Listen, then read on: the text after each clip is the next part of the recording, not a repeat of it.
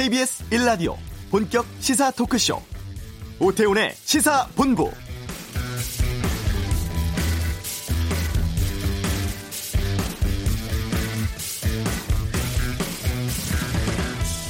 국내 코로나19 신규 확진자 45명입니다.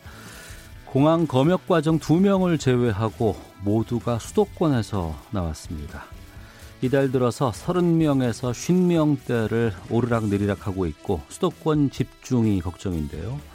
방문 판매업체, 양천구 탁구장, 광명 어르신 보호센터에서 강서구 콜센터, 강남 주택시공업체, 과천 군부대까지 수도권 곳곳으로 퍼져나가고 있습니다. 특히 걱정되는 게 고령 확진자가 늘었다는 점인데요. 실제로 5월 둘째 주 3명이었던 65세 이상 확진자가 이달 첫째 주에는 74명까지 급증을 했고 중증 환자도 늘고 있습니다. 확산 막기 위해선 초반의 역학조사가 중요한데요. 거짓말하거나 감염병 예방법 어기는 경우가 여러 있었습니다. 폭염 속에서도 선별 진료소에서 고생하는 의료진 생각해서라도 이 방역에 적극 협조해 주시길 바랍니다. 오태훈의 시사본부 서울시 교육청이 두 곳의 국제중 지정을 취소하기로 했죠. 이슈에서 알아보겠습니다. 남북 연락 채널 차단 이후의 북한 상황, 이번 주 한반도 등에서 알아보고 2부 각설하고 대북 전단 금지 법안, 기본소득, 국회 원 구성 협상 등 정치권 이슈에 대한 다양한 의견 듣겠습니다. 세상의 모든 리뷰, 코로나19로 달라진 국민들의 문화생활 살펴보겠습니다. KBS 라디오 오태훈의 시사본부 지금 시작합니다. 네. 서울의 대원국제중과 영훈국제중이 서울시 교육청 성과평가에서 탈락했습니다. 이 학교들은 내년 신입생부터 일반중으로 받게 되는데요. 자세한 내용 좀 여쭤보겠습니다. 서울교육단체협의회 이윤경 상임대표를 연결하겠습니다. 안녕하십니까? 네, 안녕하세요. 예. 지난해 뭐 특목고 자사고 지정 취소 이게 상당히 많이 이슈가 됐었는데 올해는 국제중이네요. 네. 먼저 국제중은 어떤 취지로 만들어졌고 어떤 교육 과정으로 운영됩니까? 네, 국제중은 이제 국제적인 인재를 키우겠다고 하고 또 해외 유학에서 돌아온 학생들을 적응시키겠다는 취지로 설립이 되었습니다. 네. 하지만 예, 실제 커리큘럼을 살펴보면 그렇게 운영되지는 않았던 것 같습니다. 음. 그래서 어, 실제로는 사실 그 서열화된 특권학교이고 또 마치 입시학원처럼 운영됐다고 봐야 될 것 같고요. 네.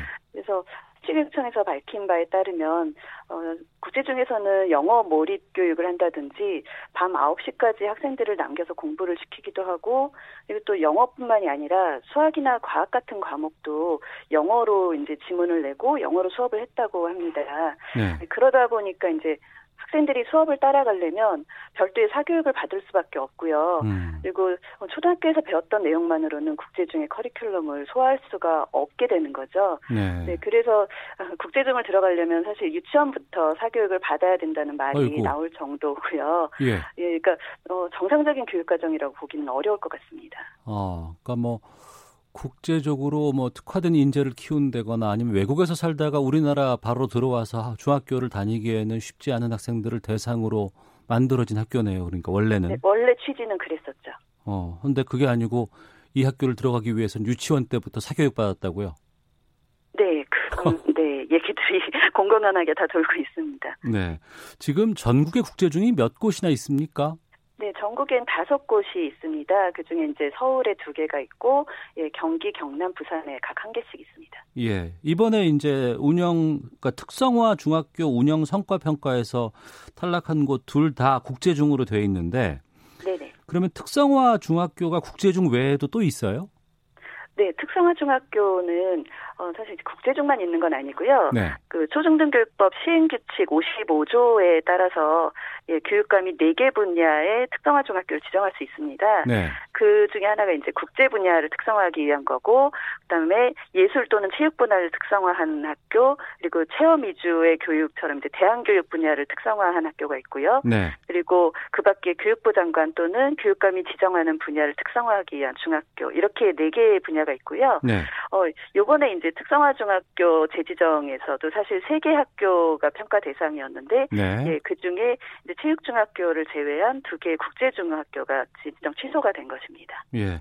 국제중학교를 가고 싶다고 해서 다 선발되는 건 아닐 거 아니에요. 어떤 과정을 필요로 합니까? 예, 국제중학교는 이제 일반 전형과 사회 통합 전형 지원자를 모집을 하게 돼 있는데요. 예. 네, 어, 추첨을 거쳐서 뽑는 것으로 되어 있습니다. 그래서 이제 이 부분이 공정하다라고 그렇게 주장을 하시는데 네. 사실 어, 이 앞서 말씀드린 것처럼 아주 어렸을 때부터 사교육을 받거나 선행 학습을 하지 않으면 이 학교에 들어가도 학교 생활 자체를 할 수가 없어요. 네. 네, 그래서 사실 이 추첨에 응하는 학생들 역시 예. 어, 자연스럽게 그걸 다 준비한 학생들로 이제 이루어지는 거고 그래서 애초부터 특정한 학생들을 대상으로 추첨이 이루어진다고 봐야 되는 거죠. 특정한 학생을 중심으로 추첨이 이루어진다. 지원 자체를 사실 포기를 하지 않겠어요. 어, 그렇군요. 네. 네. 학비도 비싸다면서요? 네, 학비가 연간 천만 원 정도가 됩니다. 어. 네, 이번에 이제 밝혀진 걸로는 영훈 국제중 같은 경우가 연간 900만 원 정도, 네. 그리고 대원 국제중이 1000만 원 정도 되고 있고요. 예. 그리고 어, 뭐 서울은 아니지만 경기도의 청심 국제중 같은 경우는 1,500만 원 정도 든다고 합니다. 네.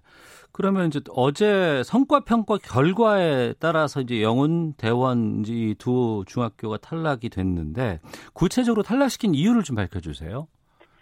네, 사실 이거는 서울시 교육청에 질문하셔야 되는 것 같긴 한데요. 네 네. 네, 네. 저희가 본 이유로는 사실 이제 두 학교가 원래 취지에 맞지 않게 이제 서열화되고 선행학습을 조장하고, 네. 예 그리고 어 지정 목적하고 다르게 사실 국제중이 일반 중학교의 약간 상위에 있는 특별한 학교, 어. 네 그리고 국제고나 자사고를 거쳐서 인류대를 가기 위한 중간 과정의 학교 정도로 지금 운영이 되고 있는 것 같고요. 네. 예, 이 학교의 존재가 어, 서열에서 위에 있는 학교로 이제 전체 교육의 공공성을 침해했기 때문이라고 네. 저희는 그렇게 보고 있습니다. 그래서 국제중은 사실 만들어질 때부터 음. 특권 학교다, 귀족 학교다라는 비판이 많이 있었거든요. 예. 네, 이제서야 좀 올바른 평가가 이루어지지 않았나라고 보고 있습니다. 예. 이 국제중이 도입된 지가 한 11년 지났다면서요? 그럼 그동안은 이런 평가 탈락 같은 것들은 없었습니까? 어, 국제중이 사실 5년에 한 번씩 재지정 평가를 하게 되는데요. 네. 네, 요번에 탈락된 학교 중에는 그 이전 평가 때 이미 음. 예, 한번 탈락이 됐다가 예, 유예를 둔 학교도 있습니다. 네. 네, 그래서 지금 뭐 특별히 왜 갑자기 취소했냐 이게 아니라 음. 올해가 그 재지정 평가 기간이기 때문에 네. 네, 그 평가를 한 것이고요. 어, 사실은 더 일찍 취소가 될 수 있었던 학교인 거죠. 음. 근데 그 당시에는 이게 이제 전반적으로 사회적 여론이 형성되거나 예, 이런 데에 조금 예, 시간이 더 필요하지 않았나라고 보고요. 네. 네. 그래서 그런 상태로 유예까지 줬는데 기회를 줬는데도 어, 전혀 뭐 개선되지 않았으니까 사실 이번에 이제 평가 결과가 이렇게 지정 취소로 나온 게 아닌가 생각을 합니다. 네. 보도를 보니까 뭐 사실상 폐지 이렇게 나오고 있던데 지금 서울시 조희연 교육감은 공정하고 객관적으로 평가한 결과지 이게 국제중 폐지하는 정책은 아니다 이렇게 얘기를 했거든요. 어떻게 보십니까? 그렇죠. 뭘 폐지를 하기 위해서 어떤 걸 새롭게 도입했다고 볼 수는 없고요. 네. 네, 이 원래 법적으로 평가를 받아야 되는 기간에 평가를 한 거고 예, 평가 기준 역시 다 예, 공시가 됐던 거고요. 음. 그리고 사실 국제중은 만들어질 때부터 문제가 많았는데 네. 어, 오히려 그 동안에 이제 평가 시기마다 앞에서도 말씀드렸던 것처럼 제대로 평가를 못했다는 게 더 지적이 많이 됐었거든요. 네. 네, 그래서 네 올해 이제 폐지 정책이라기보다는 올해는 제대로 평가를 했다라고 볼 수 있을 것 같습니다. 예. 이 평가 결과에 탈락됐다고 해서 바로 지정 취소가 되는 건 아니고 교육부의 동의가 필요하다면서요? 네, 청문 절차를 거치고 최종 이제 교육부 동의가 필요합니다. 예. 어떻게 예상하십니까? 어, 지난해 이제 자사고 외고 국제고 같은 경우도 이제 2025년에 일괄 폐지하겠다고 네. 네, 발표를 했습니다. 음. 어, 그런데 이제 그 교육부가 국제 중에 대해서 네. 어, 대지정 취소에 동의하지 않을 이유는 전혀 없다고 보고 있습니다. 네. 하지만 이 학교에 다니고 있는 학생이라든가 학부모 아니면 대원 국제중, 영훈 국제중 쪽의 반응은 좀 다를 것 같은데 이쪽에서는 어떤 반응 보이고 있어요? 아, 저희도 사실 뭐 어, 언론을 통해서밖에는 접하지를 못하는데요. 네. 네, 재심을 청구하겠다고도 하고 뭐 음. 당연히 반대하는 움직임이 많겠죠. 네. 작년에 저희가 이제 자사고 때 겪었던 것과 비슷한 양상을 보이고 있는 것 같습니다. 네. 그러니까 반발하는 것이 단순히 그냥 동의할 수 없다라는 측면이 있을 수도 있을 것 같고 아, 평가가 좀 공정하지 못하다 이런 반응이 나올 수도 있을 것 같은데 어떤가요? 평가의 공정성에 대해서는 이제 어제 서울시교육청 기자회견에서도 얘기했듯이 네. 어, 학교에 다 그 평가 기준이나 결과를 다 공개를 하겠다고 했고요. 예. 네, 그 각 항목에 따라서 네, 점수화하고 평가한 것이기 때문에 음. 네, 그 부분은 뭐 저희가 공정하다 공정하지 않았다라고 언급할 수는 없을 것 같고요. 예. 네, 어, 거꾸로 이제 그 여론이 계속 그 두 학교에 대해서 예, 학부모 반응이나 음. 예, 그런 것들을 물어보시는데 두 학교를 제외한 나머지 일반 중학교 학부모들을 좀 물어봐 주셨으면 좋겠어요. 아 일반 중학교에 다니는 학생이라든가 학부모들의 반응 이것이 그렇죠. 소외돼 있군요. 어. 저도 일반 중학교 학부모인데 예. 네, 두 학교를 제외한 거의 390개 가까운 일반 중학교의 학부모들 의견은 전혀 관심이 없으시더라고요. 예.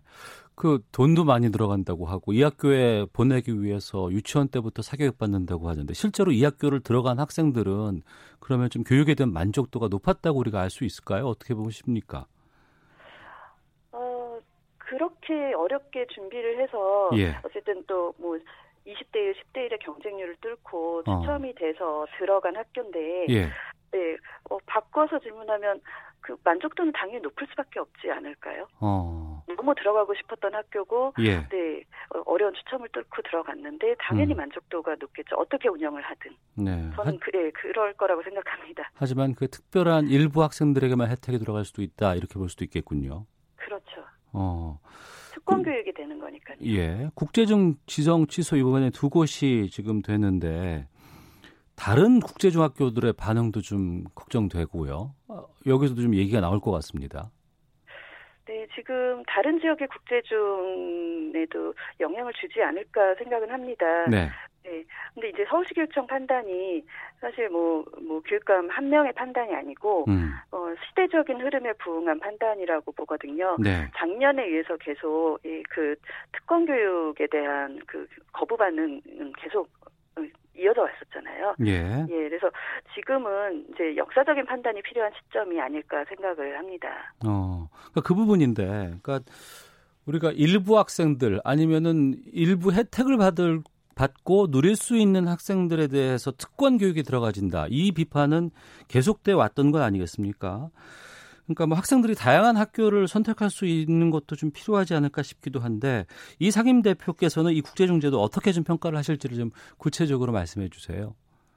네, 어, 다양하다라는 말을 예. 자꾸 이제 수월성이라든지 어. 특별하다로 어. 그렇게 혼동해서 쓰는 것이 제일 문제라고 봅니다. 예. 예, 사실 모든 국민은 균등한 교육을 받을 권리가 있잖아요. 네. 어, 이것은 헌법에 명시된 내용이고요. 음. 그리고 특별한 계층을 위한 특 특권층을 위한 교육은 허용되지 말아야 된다고 생각을 합니다. 네. 그래서 다양한 학교가 필요하다가 곧 뭐 특별한 아이만을 위한 특권 학교가 있어야 된다라는 음. 의미는 아니잖아요. 네. 그래서 지금 국제중이 사실 뭐 부모의 경제력이 없어도 누구나 원하는 학생들은 입학해서 또 사교육 도움 없이 학교에서 그렇게 글로벌 인재를 양성해 주는 곳이라고 하면 네. 네 동의할 수 있겠지만 어. 네 그게 아니잖아요. 예. 네 그래서 교육만큼은 어떤 특권 계층의 그 대물림 수단이 되어서는 안 된다고 생각을 하고요. 어. 그리고 예, 이런 특권 교육은 절대 존재해서는 안 된다고 봅니다. 그래서 어, 자사고나 특목고나 다 마찬가지로 국제중에 대한 비판도 음. 이러한 연장선상에 있는 것이고요. 네. 그래서 저희는 애초부터 만들어지지 않았어야 될 제도였다고 봅니다. 예. 그러면 바꿔서 좀 질문을 드려볼게요. 그러니까 학비 부담이 적고 누구나 들어갈 수 있는 그런 국제중은 없습니까? 그런 국제중이 이제 어 공립인 왜 부산의 이제 국제중을 얘기를 하는 것 같은데요. 네. 네. 근데 이제 그런 뭐 어떤 설립 취지에 맞는 어. 그런 교육 현장의 요구가 있다고 하면 음. 이거를 어떤 특별한 학교를 만드는 것보다는 네. 예 모든 학생들이 다 그런 인재를 키워줄 수 있도록 네. 공교육의 질을 높이고 공교육을 그런 이제 좀 어, 일정 정도 수준으로 정상화하는 음. 방안을 찾는 것이 네. 더 맞지 않을까라는 생각을 합니다. 네, 청취자 최종옥님께서 국제중이 목적과 달리 운영돼 있다면 지정 취소하고 다른 학생들과 어울려 성장하는 과정을 만드는 것에 찬성합니다라는 의견도 주셨고 어, 0621번님은 유학 보내면 외화 낭비되고 하니까 또 부담도 상당하니까 국제중이 국내에 있는 게 필요하지 않을까를 의견 주셨는데 어떻게 답하실지 궁금하네요. 네, 실제 취지에 이제 그 어, 해외 유학보다는 적은 돈으로 공부를 할 수 있지 않냐라는 그 설립 취지가 있지만 네. 어, 통계를 보면 그 조기 유학이 굉장히 많이 줄고 있습니다. 네. 네, 그래서 그 해외 유학하는 것보다는 낫다라는 데에 별 도움이 안 된다라는 그런 통계들이 나와 있고요. 네. 네, 그래서 어 그것에는 좀 맞지 않는다고 보고 있습니다. 네. 이럴 때 또 학원과 반응 같은 거좀 많이 나오잖아요. 네. 이렇게 뭐 나온다고 하는데 한번 들어보세요. 국제 중이 폐지되면 여기에 가려던 학생들이 명문 학군 소재 일반 중학교로 몰릴 것이다. 이런 관측이 나오고 있다고 하던데 어떻게 보십니까? 네, 중학교 배정은 사실 어, 근거리 원칙이거든요. 아 그러네요. 예 예. 네. 그래서 어, 학원 가는 사실 어, 어떤 타이틀을 걸든 네. 예, 그 선행학습을 조장하고 그걸 음. 이제 마케팅화하고 있습니다. 네. 예, 국제중이 없어지면 뭐 또 다른 수요를 또 만들어내겠죠. 음. 네, 근데 어 뭐 명문 학교를 가고 싶다고 해서 그 학교로 몰린다라는 거는 조금 네. 중학교 배정 원칙을 잘 모르고 하는 얘기인가 아닌가라고 생각을 합니다. 예, 어제 KBS 뉴스에서 그 국제중 학부모가 이렇게 인터뷰를 했어요. 뭐 귀족 학교다, 사교육 조장한다, 언론에서는 이렇게 말을 하는데. 사실 이 학교는 수년 전부터 아이들을 추첨으로 공평하게 입학을 했다 이렇게 답을 했습니다. 그러니까 추첨제로 입학하는 국제중을 없애버리면 이게 사다리 걷어차기다 이런 비판도 있는데요. 네, 거꾸로 아까 말씀드린 것처럼 네. 국제중이 다른 모든 학교의 사다리를 뺏어갔다라고 볼 수도 있지 않을까요? 어, 역으로.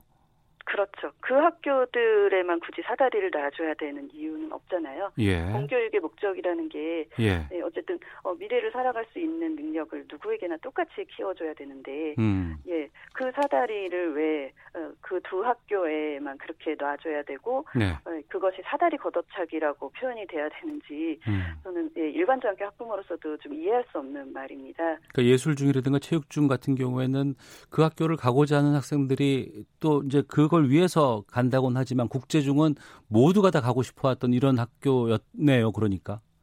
어, 국제 중에서 글로벌 인재를 키운다고 하는 것들은 예. 어, 어, 모든 아이들한테 다 능력입니다. 사실. 음. 네.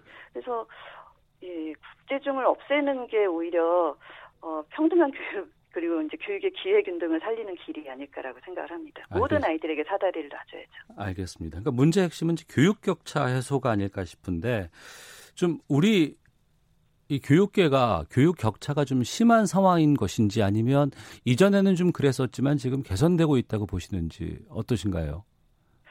어, 일단 서열화가 제일 문제입니다. 이게 네. 어, 학교 시스템부터가 지금 서열화가 돼 있었잖아요. 음. 그게 이제 이명박 정권 그 정부 때부터 네. 고교 다양화 300 정책이라고 해서 그때 만들어진 자사고나 특목고 그리고 국제중 국제고 어, 이렇게 학교부터 서열화를 시켰던 것이 네. 가장 문제였던 거 보고 문제였다고 보고요. 그리고 예. 어, 이런 곳들에 진학하는 학생들한테만 어떤 특권 의식을 심어줬다고 생각을 합니다. 음. 근데 어 뭐 공부를 잘한 아이도 있을 수 있고 네. 한 분야에 특별한 아이도 있을 수 있지만 어 그럴수록 사실 그 통합 교육이 필요하고요. 네. 예, 그래야 그 아이들이 나중에 어떤 자리에 갔을 때도 예, 이런 뭐 정책을 만들다든지 중요한 뭐 제도를 만들 때도 예, 통합적 사고를 할 수 있다고 봅니다. 예. 네. 그래서 이제 이런 부분들 이제 국제중 취소라든지 예, 뭐 일몰절이 2025년부터 다 자사고 통보고 폐지 이런 것들이 네. 어떻게 보면 이제 교육 격차를 해소할 수 있는 그 물꼬를 트는 게 아닌가라고 음. 생각을 합니다. 네. 내 아이가 특별한 곳에서 더 좋은 교육을 받고자 하는 건 개개인의 학부모들의 욕심일 수는 있지만 이게 모든 사람들에게 보편적으로 가면 참 좋겠죠. 그런데 그렇게 하기 그러니까 위해서는 분리교육이 되면 안 된다라는 거죠. 예, 그러니까 그런 부분 위해서라도 좀 일반계 중학교, 일반계 고등학교에 더 많은 지원이 좀 가야 되지 않을까 싶은데요. 네, 모든 학교에 사실 어. 더 많은 지원이 필요한 부분이고요. 예. 지금 뭐 하향 평준화 될 거다 또 이런 불만을 얘기하시는데 음. 예 그게 아니라 모든 학교를 다 지원을 더 늘리고 예, 공교육이 정상화되는 방향으로 고민을 해야 되는 거겠죠. 네. 예를 들면 이제 지금 코로나 19 시대에 제일 또 과밀학급이나 이런 것들이 제일 문제가 되고 있는데 네. 예, 학급당 학생 수도 감축을 하고 어. 또 교원 정원도 예, OECD 최고 수준으로 좀 확보를 한다든지 예. 예 그렇게 수준 높은 교육이 이뤄지기 위해서 예, 전반적인 그 모두에게 공평하게 갈 수 있는 그런 교육 투자가 최우선적으로 이루어져야 된다고 생각합니다. 네. 그러네요. 코로나 이후의 삶은 이전과는 다를 수밖에 없다는 얘기들 참 많이 하는데 뭐 그동안 뭐 기숙학교라든가 뭐 이런 서로 간에 뭐 모여서 하는 이런 부분들 이제는 학교도 못 가는 상황이기 때문에 좀 많이 바뀔 수밖에 없다 생각이 들고요. 좀 우리 교육 제대로 된 방향을 위해서 많은 투자가 좀 필요할 것 같다는 생각이 들었습니다. 오늘 말씀 여기까지 듣겠습니다. 고맙습니다. 네, 감사합니다. 네, 지금까지 서울 교육단체협의회 이윤경 상임대표 연결해서 말씀 들어봤습니다. 청취자 1880님은 국제 중 폐지할 필요가 있다면 폐지해도 좋습니다. 아, 하지만 정당한 이유의 근거에서 적정한 절차에 따라 이루어지면 좋겠습니다. 576 하나님은 돈 많은 사람만 보내고 상위 대학 가는 수단밖에 되지 않습니다. 일반 학교로 반드시 전환해야 합니다. 5512님은 모든 중학교가 명품화되도록 노력해야죠. 부모의 능력으로 서열화되는 건 아이들에게 좋지 않습니다. 라는 의견들 보내주셨습니다. 이 시각 교통 상황 듣겠습니다. 교통정보센터 김은아 리포터입니다. 네, 서울 지하철 4호선 노원역과 당고개역 구간이 사고로 현재 운행이 중단됐습니다. 오늘 오전 10시 43분쯤 4호선 상계역 부근에서 열차가 추돌했고요. 이로 인해 노원역과 당고개역 양방향 운행이 전면 중단됐습니다. 셔틀버스가 운행 중이니까요. 참고하시고요. 나머지 구간인 오이도와 노원역 구간은 지연 운행되고 있습니다. 이 시각 도로 상황 강변북로 구리 쪽은 한남대교 부근 4차로에 화물차가 고장으로 서 있어 마포대교부터 막히고 있습니다. 서울 외곽고속도로는 판교에서 일산 방향, 수암터널 부근 1차로에서 승용차 관련 사고가 발생해 1km 정체가 되고 있습니다. 작업하는 곳도 많은데요. 경부고속도로 서울 쪽 신갈분기점 부근에서 작업 중이라 수원부터 4km 지나기 어렵습니다. 중부내륙고속도로 창원 쪽 탄용터널 안 작업 때문에 두정터널부터 4km 구간 막히고 있습니다. KBS 교통정보센터였습니다. 국내 코로나19 확진자가 어제 45명 늘어 국내 누적 확진자는 총 11,947명으로 집계됐습니다. 신규 확진자는 공항 검역 과정에서 확인된 2명을 제외하고 모두 수도권에서 나왔습니다. 수도권을 중심으로 코로나19 집단 감염이 이어지는 가운데 중앙재난안전대책본부는 방역수칙을 지키지 않아 집단 감염을 일으키면 법적 책임을 엄중히 묻겠다고 밝혔습니다. 한국은행은 통화신용 정책보고서에서 코로나19에 따른 세계적 생산 교역 감소 정도가 금융위기 당시보다 클 것으로 내다봤습니다. 북한이 대북 전단 살포를 두고 남북 관계가 총파산돼 악몽 같은 시간을 보내게 될 것이라고 비난 수위를 한층 더 높이며 문재인 정부에 대한 불만을 노골적으로 드러냈습니다. 지금까지 헤드라인 뉴스 정원나였습니다.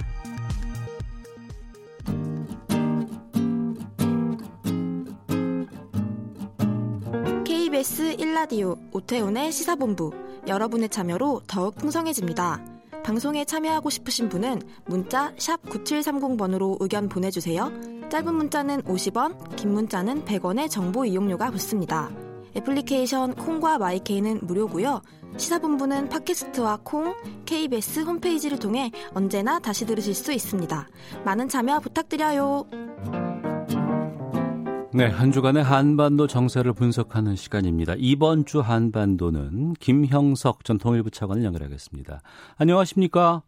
네, 안녕하십니까? 예, 방금 헤드라인 뉴스에서도 나왔습니다만 네. 북한 상황이 심상치가 않습니다. 네. 월요일에 그 연락사무소 통화에 응답하지 않았고 화요일에는 뭐 남북 간 모든 통신 연락선을 차단하겠다고 밝혔어요. 대북 전단 살포에 문제를 제기한 이후에 계속해서 무언가 무언가를 해나가고 있는데 이렇게 신속하게 북한이 행동에 나서는 이유 뭐라고 보십니까? 어, 일단은 이제 북한에서 뭔가 어, 이런 신속한 조치가 필요하다는 것은 우선 이제 내부적 측면에서 보면 네.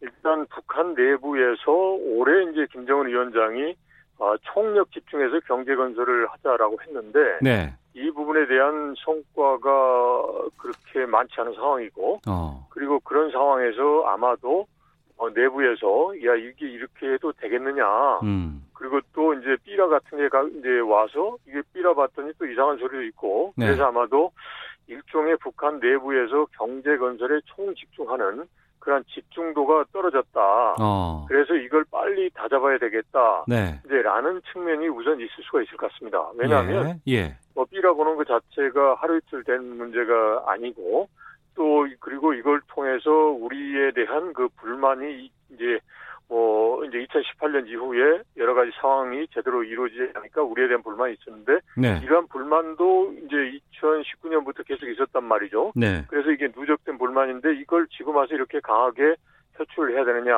뭐 그런 것도 지금 시점으로 좀 이제 의아하기 때문에 가장 중요한 거는 지금 현재 북한 내부에서 뭔가 경제 건설으로 이제 일로 매진을 해야 되는데 그게 조금의 흐트럼 현상이 있다. 그래서 이걸 다잡기 위해서 탈북민들의 삐라 이걸 내세우고 그걸 이제 아, 수수 방관하고 있는 남조선 당국에 대한 이제 그 일종의 대남 접대감을 고치해서 다시 한번 이제 경제 건설에 집중하려고 하는 이제 그런 게 지금 신속하게 행동하는 그런 요인이 되지 않나라고 판단할 수 있겠습니다. 네, 무언가 해보겠다고 계획은 세웠는데 성과는 잘 나지 않, 않고 네.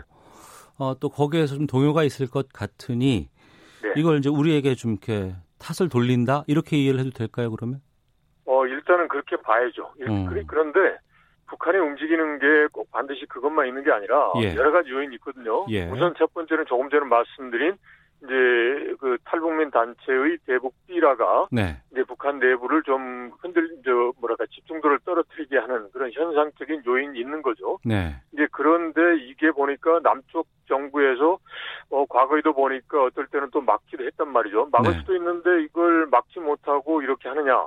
이제 그런 과정에서 이제 이제 남한 정부에 대한 그런 이제 불만과 그다음에 실망 이런 게 이제 이제 같이 쌓이다 보니까 어. 이거 이대로 둬서는 안 되겠네. 뭔가 한번 이제 본때를 좀 보여줘야 되겠다라는 이제 그런 이제 그 목적도 들어가 있는 거고요. 네. 그 다음에 또 하나는 좀 장기적 측면인데 지금 현재 남북 관계에서 어차피 이제 확보할 게 없다면 네. 이제 그렇다면 이제 앞으로 이제 미국이 대선이 끝나는 11월 이후에 아, 미국과 이제 또 다른 이제 한 판을 또 해야 되는데 어. 그렇게 한다면 이런 상황에서 좀 어, 어, 소위 그 협상적 요인을 만들 필요가 있지 않느냐. 네. 즉 이제 남한하고 예를 들어서 뭐 관계가 좋다, 대화 협력이 잘 된다 그러면 이제 미국 대선 이후에 등장하는 새로운 미국 정부가 한반도 문제에 대해서 이제 좀 집중을 안 할 수도 있거든요. 네. 이제 그렇게 되면 지금 북한이 가장 어려운 게 국제사회의 제재에 의한 여러 가지 경제적 어려움인데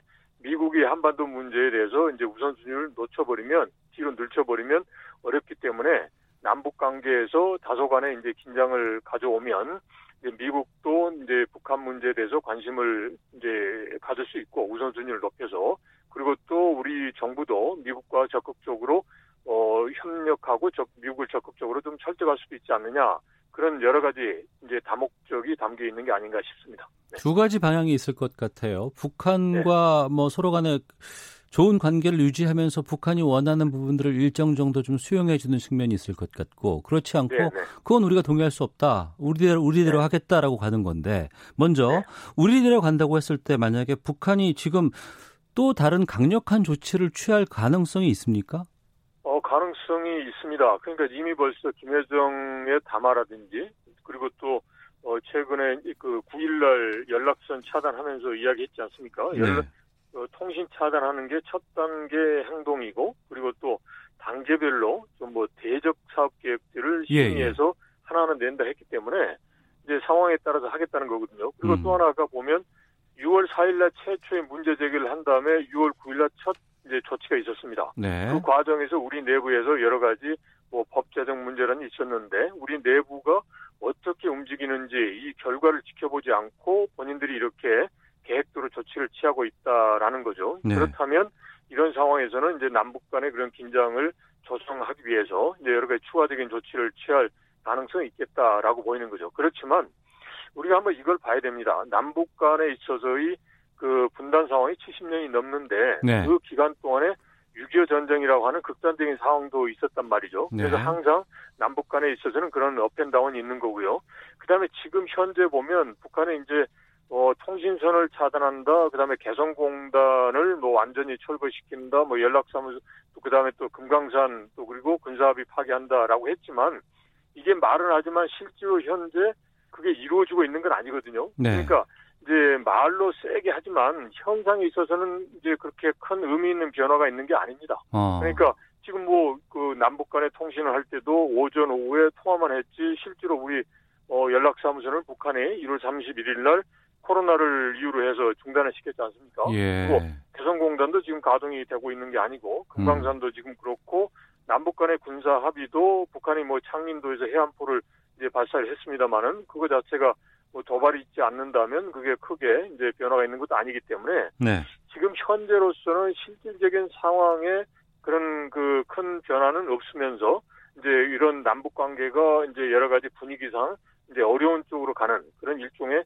어 뭐라 그럴까요 그런 그, 그, 그 말로써 하는 음. 이제 그런 상황이다라는 거니까 이런 상황에서 우리가 그 차분하게 네. 한번 북한이 왜 이런 이렇게 지금 시점에서 이렇게 강한 입장을 보일까라는 점을 보면서 차분하고 또 절대적인 대응이 필요한 시점이다라고 생각됩니다. 네. 통일부가 이 대북전을 살포를 해온 단체 두 곳을 네. 남북 교류 협력법 위반으로 고발을 했습니다. 네, 네. 그리고 여권에서는 대북전단 방지 법안 지금 검토하고 있다고도 하고 뭐 일부 의원들이 발의를 한다고도 하는데 네, 네. 어, 이러면 좀 북한이 수그러들까요? 아, 지, 금 시점에서 조금은 영향을 줄 수는 있죠. 그러니까 예. 이제 북한이 이제 대북 전단 문제를 제기했기 때문에 이걸 이제 나몰라라 한다 그러면 북한이 여전히 야 이거 뭐 남조선 당국이 이제 사주하고 있구나 이렇게 하면서 이제 한 번 이제 불만이 있고 불신이 있는데 이걸 심화시킬 수 있죠. 네. 그래서 그걸 이제 조금은 차단하고 이제 반대 방향으로 감소시킨다는 차원에서 어, 도움은 되긴 됩니다만은 네. 이제 근본적으로 북한이 이제 변화하도록 즉저핵 문제가 해결되고 우리나 국제사회 협력할 수 있는 방향으로 가기 위해서는 네. 이 대북 전단 문제 자체가 모든 걸 해결할 수 있는 건 아니죠. 어. 근본을 놔두고 다른 걸 뭐 해봐야 크게 변화는 없지 않을까 싶은 생각이 예, 드는데. 예, 도움은 되지만 예, 그 자체 예. 모든 걸 해결한다라는 건 아니죠. 어. 예. 또 미국 상황도 좀 중요할 것 같은데요. 이 네. 남북 연락 채널을 북한이 차단하는 것에 대해서 미국이 반응을 했습니다. 네. 북한의 최근 행보에 실망했다. 이 실망했다는 표현이 뭐 흔히 쓸 수 있는 말이다, 이례적이다 여러 가지 해석 나오고 있는데 어, 김영석 차관께서는 어떻게 보십니까? 아 공개적으로 비공개적으로는 실망했다라는 말을 할 수는 있죠. 그래서 네. 이제 공개적으로 이렇게 공식적인 거 아닙니까? 이제 음. 실망했다라는 것은 이제 협상을 하고 있는 그런 관계에서 이런 표현 자체는 좀 아주 이례적이죠. 그리고 네. 이걸 쓰기는 어려운 건데 이제 미국 입장에서 보면 실망스럽겠죠. 이제 미국이 원하는 방향으로 북한이 변화하지 않으니까. 네. 그렇지만 이제 반대로 북한의 입장에서 보면 이제 북한도 미국에 대해서 기대하는 게 있단 말이죠. 그러니까 음. 양쪽이 다 지금 실망을 하고 있는 거예요. 그런데 네. 이 실망을 했다라고 해서 이게 협상이 끝나는 게 아니고 음. 실망을 했지만 이제 계속 협상을 하고 해야 되는 그러한 그 필요성이 있는 거 아닙니까? 네. 그래서 이제 각자가 실망을 하면 그거 자체가 이제 다른 측면에서 보면 아 상대방이 입장이 뭐구나 나의 개가 상대방에게 먹혀 들어가기 위해서는 어떠어떤 한계가 있구나라는 걸 알 수 있거든요. 그런 예. 가운데서 보면 상대방을 대하는 상대방과 협상할 수 있는 그런 하나의 그런 그 전략이나 전술을 이제 조정할 수도 있으니까 그런 차원에서 본다면 이제 미국이 야 북한이 이 정도까지 나오는구나. 왜냐하면 음. 대북 전단이라는 게 하루 이틀 되는 문제가 아닌데 네. 이걸 가지고 이렇게까지 나오는구나라고 하면서 이제 북한 문제를 다루는 데 있어서 이제 조금의 그런 그 이제 다시 한번 검토를 해보는 그런 계기가 될 수도 있겠다 싶습니다. 알겠습니다. 자 이번 주 한반도는 김형석 전 통일부 차관과 함께했습니다. 고맙습니다. 네, 고맙습니다. 예, 잠시 후 이부 각서라고 해서 이 대북 전단 살포 관련해서 정치권의 입장 들어보는 시간 갖도록 하겠습니다. 이어서 세상의 모든 리뷰 포스트 코로나 시대에 달라질 문화 현상에 대해 짚어보겠습니다. 2부에서 뵙겠습니다.